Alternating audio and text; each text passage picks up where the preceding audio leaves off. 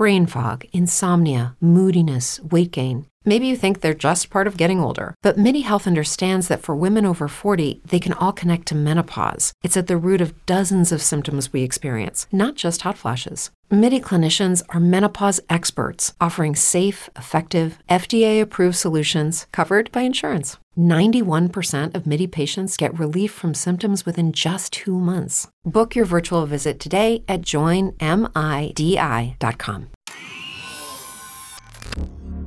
Welcome to the Nerd Party. Oh, Miles here.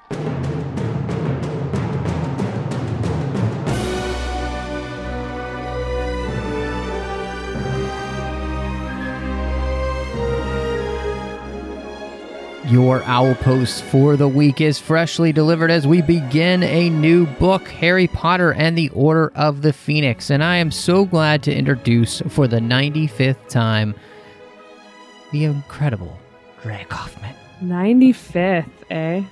I know, isn't that awesome? We need to prep something special for 100. Yeah.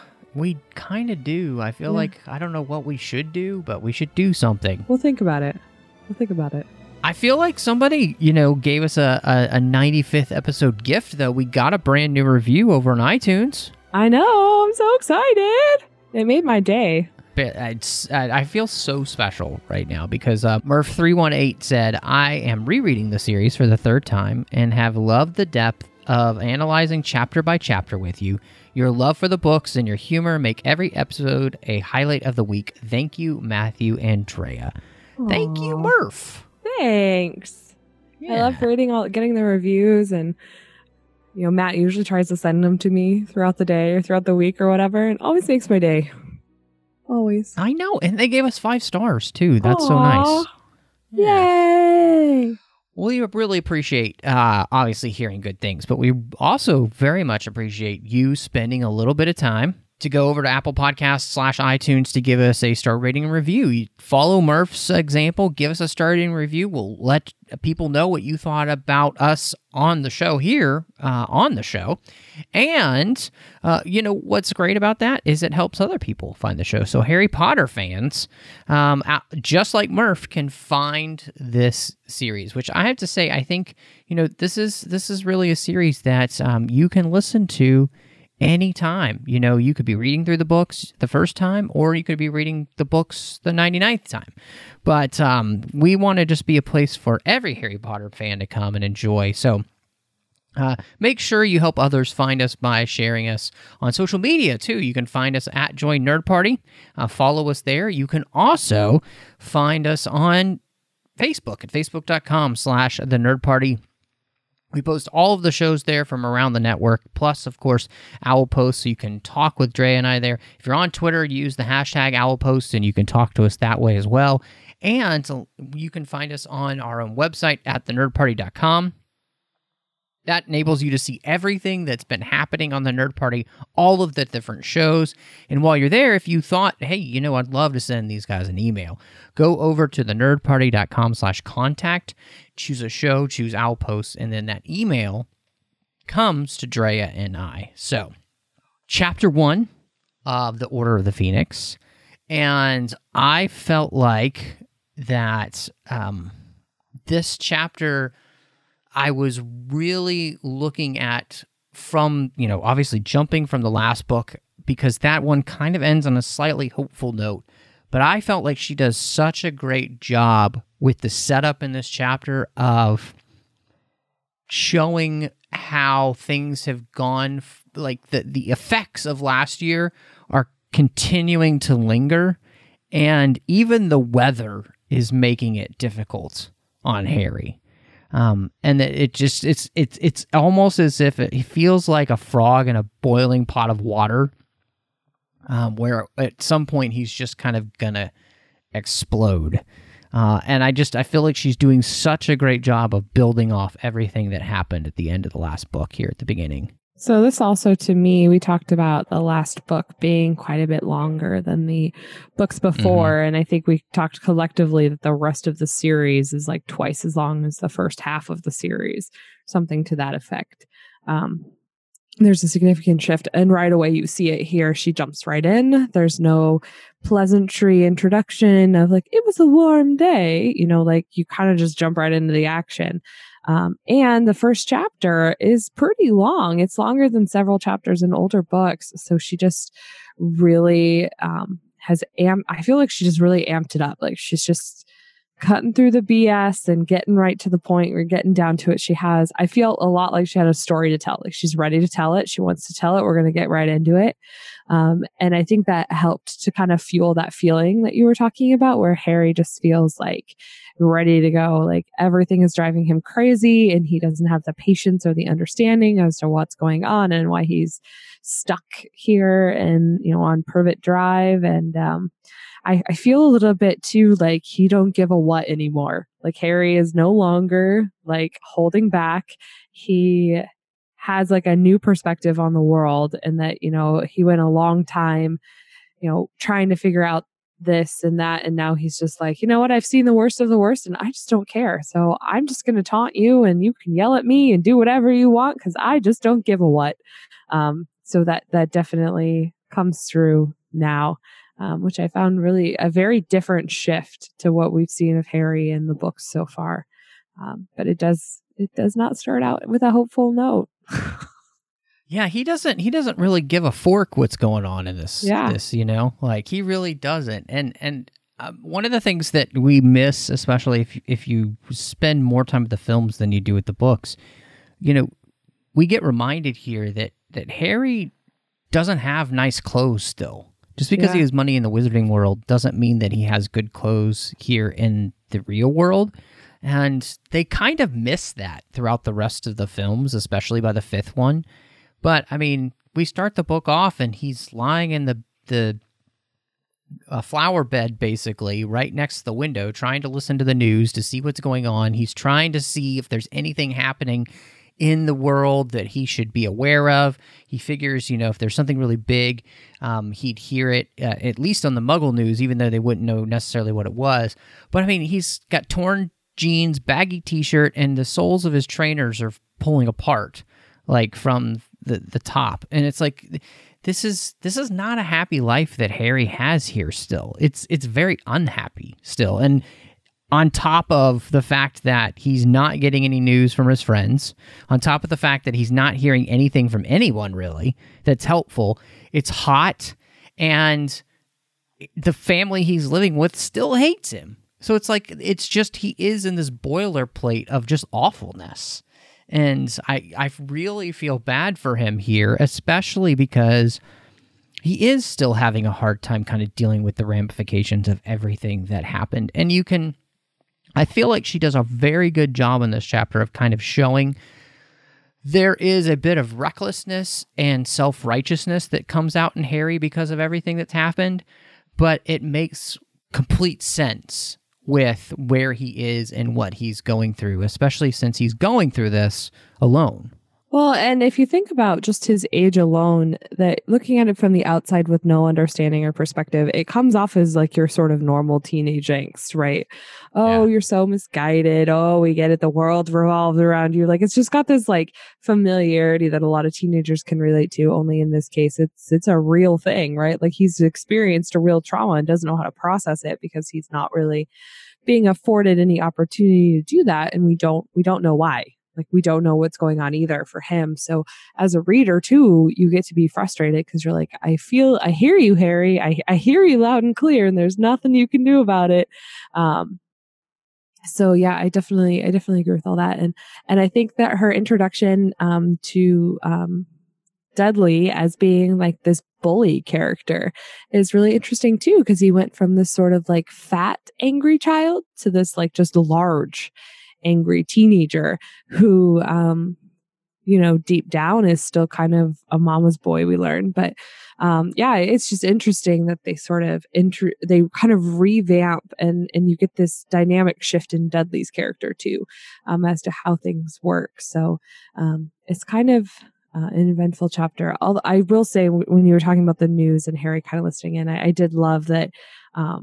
Uncle, the part to me that just like as a parent was super frustrating was Vernon being proud that Dudley didn't know who the prime minister was. Like, he is 15 years old. He should know who the leader of his country is, like, or who one of the key figureheads of his country is, you know, like, that is, I don't care how old you are, like, you should know that.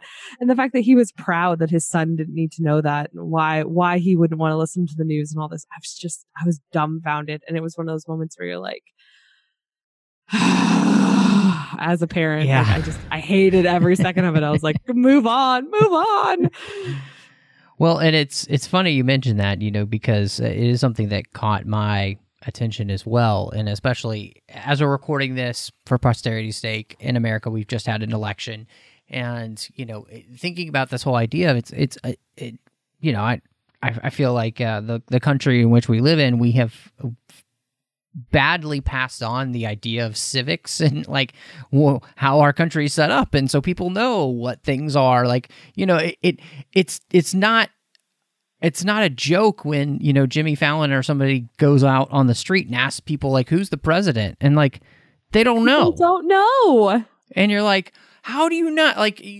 How can you not know these things? And yes, the I feel like, and you know, it's, I believe it's definitely something that Rowling is really pointing to here, is this idea of that people are almost proud of their kid not knowing these things, you know, and the danger of this. And it's, what's interesting is because we're juxtaposing that with a world that, and the entire wizarding world, the entire wizarding government right now is doing the exact same thing with its entire people, which is saying, oh, no, Voldemort's not back. It's fine. Everything's fine. You don't need to know anything.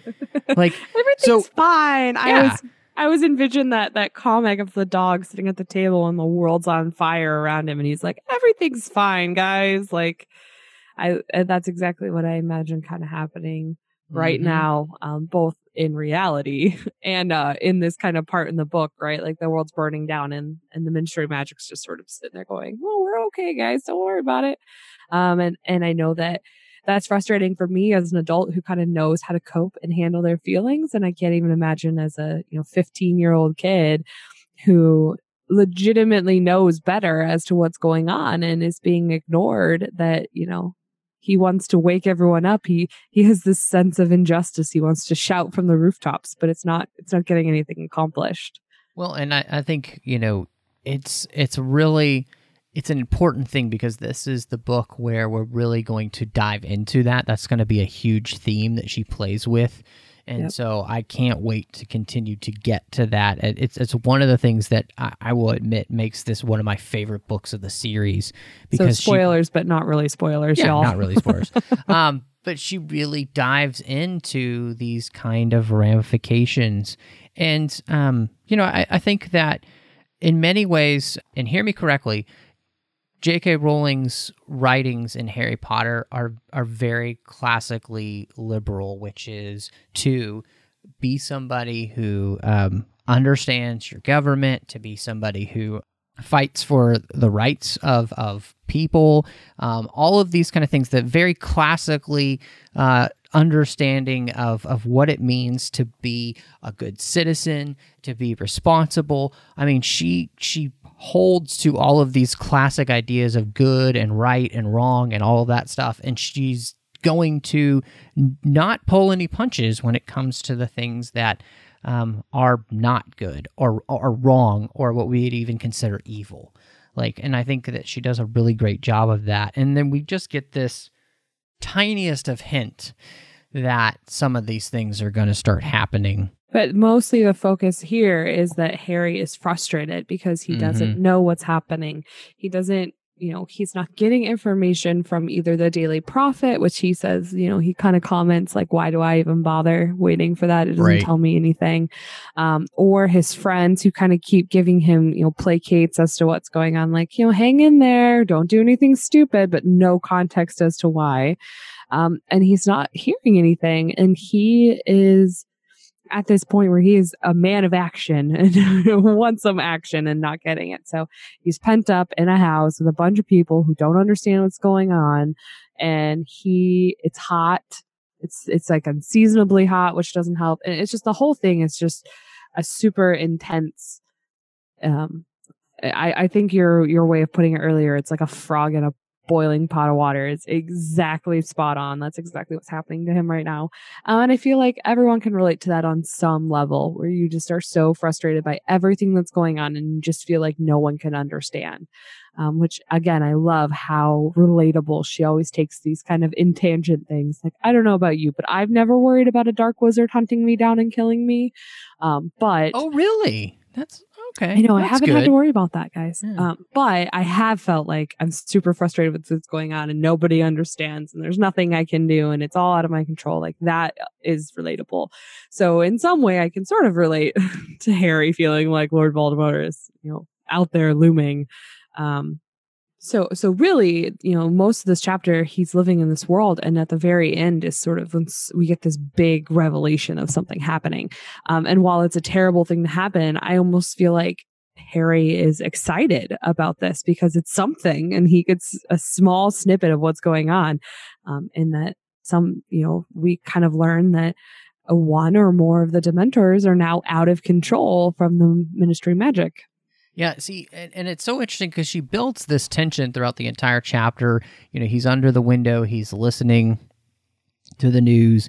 He hears this weird crack, which to him sounds very much like the sound of somebody apparating.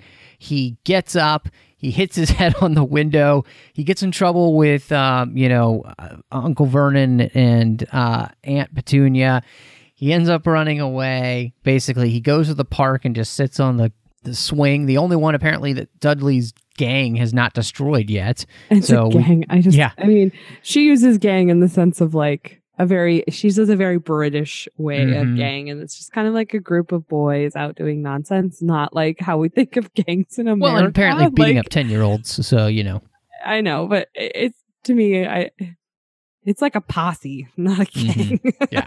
Oh yeah. And I really appreciate, though, you know, that as Harry is sitting on that swing, he is just so frustrated. He even sees them ride by on their bikes, and he almost wants to yell out just so he can get in a fight. But I love that he doesn't. He obeys his godfather. He doesn't get in a fight.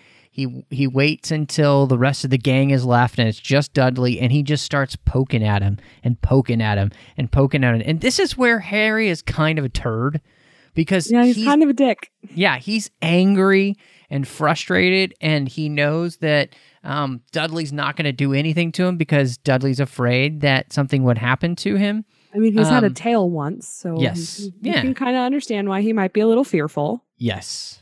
Then they get in an argument because he says something about his parents, and he talks about Anne Cedric, and talking about how, you know, Harry's moaning in his sleep, you know, who's Cedric, your boyfriend, you know, like he's really getting after him. And that's when the Dementors attack.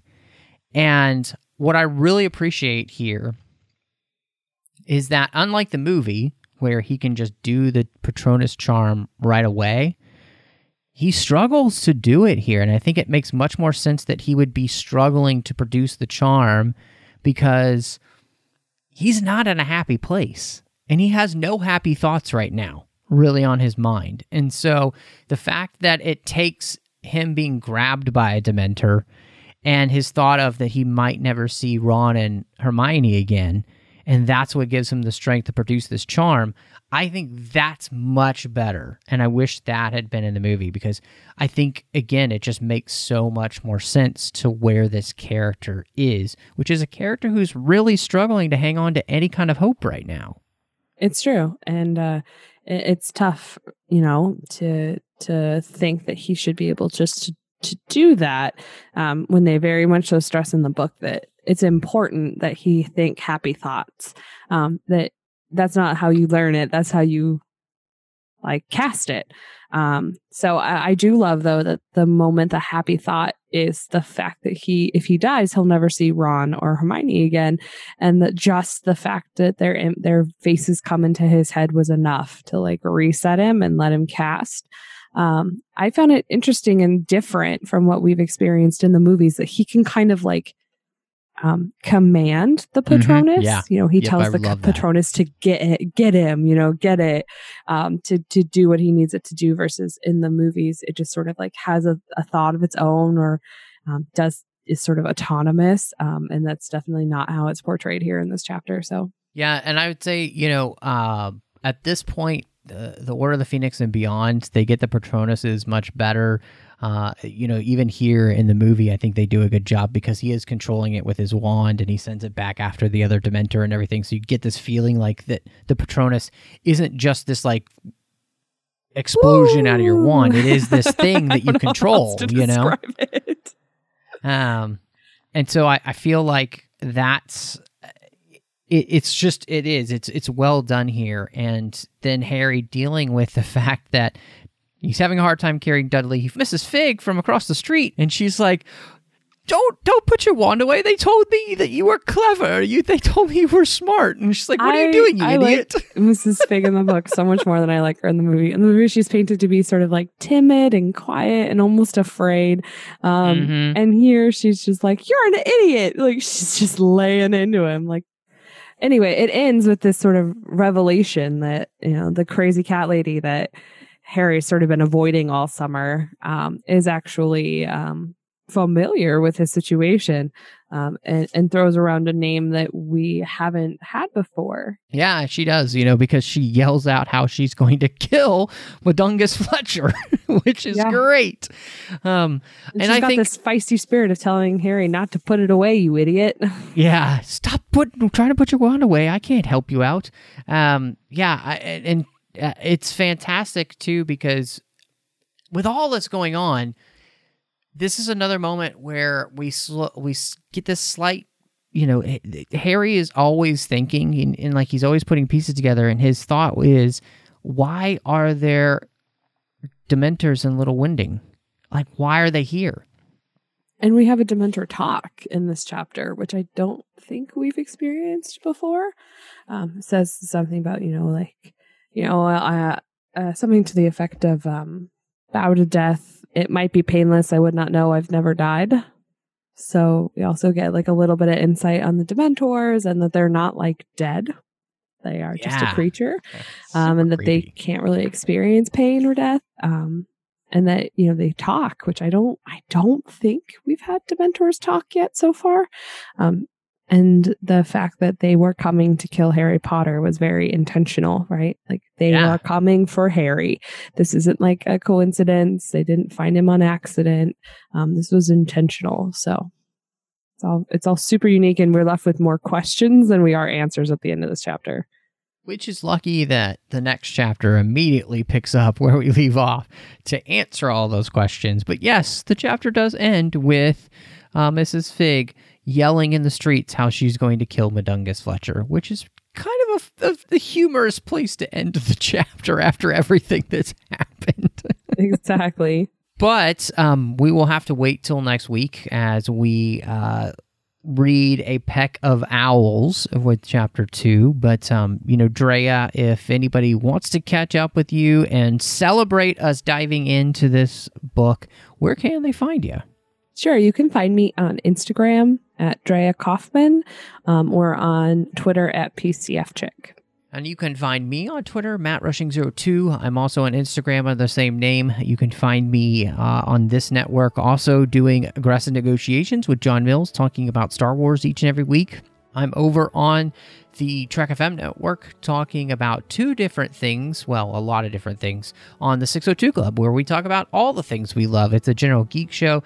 So many fandoms to talk about there, and if you love, anything from Harry Potter to Star Wars to Lord of the Rings to Marvel, DC, and so many things in between, I think you'll love that show. You'll also find me doing The Orb with Chris Jones, talking about Star Trek Deep Space Nine. And then last but not least, I'm doing a show with my friend Courtney called Cinema Stories, and that is where we talk about films, but through the lens of faith. So we just want to say thank you so much for checking your outpost. Mischief managed.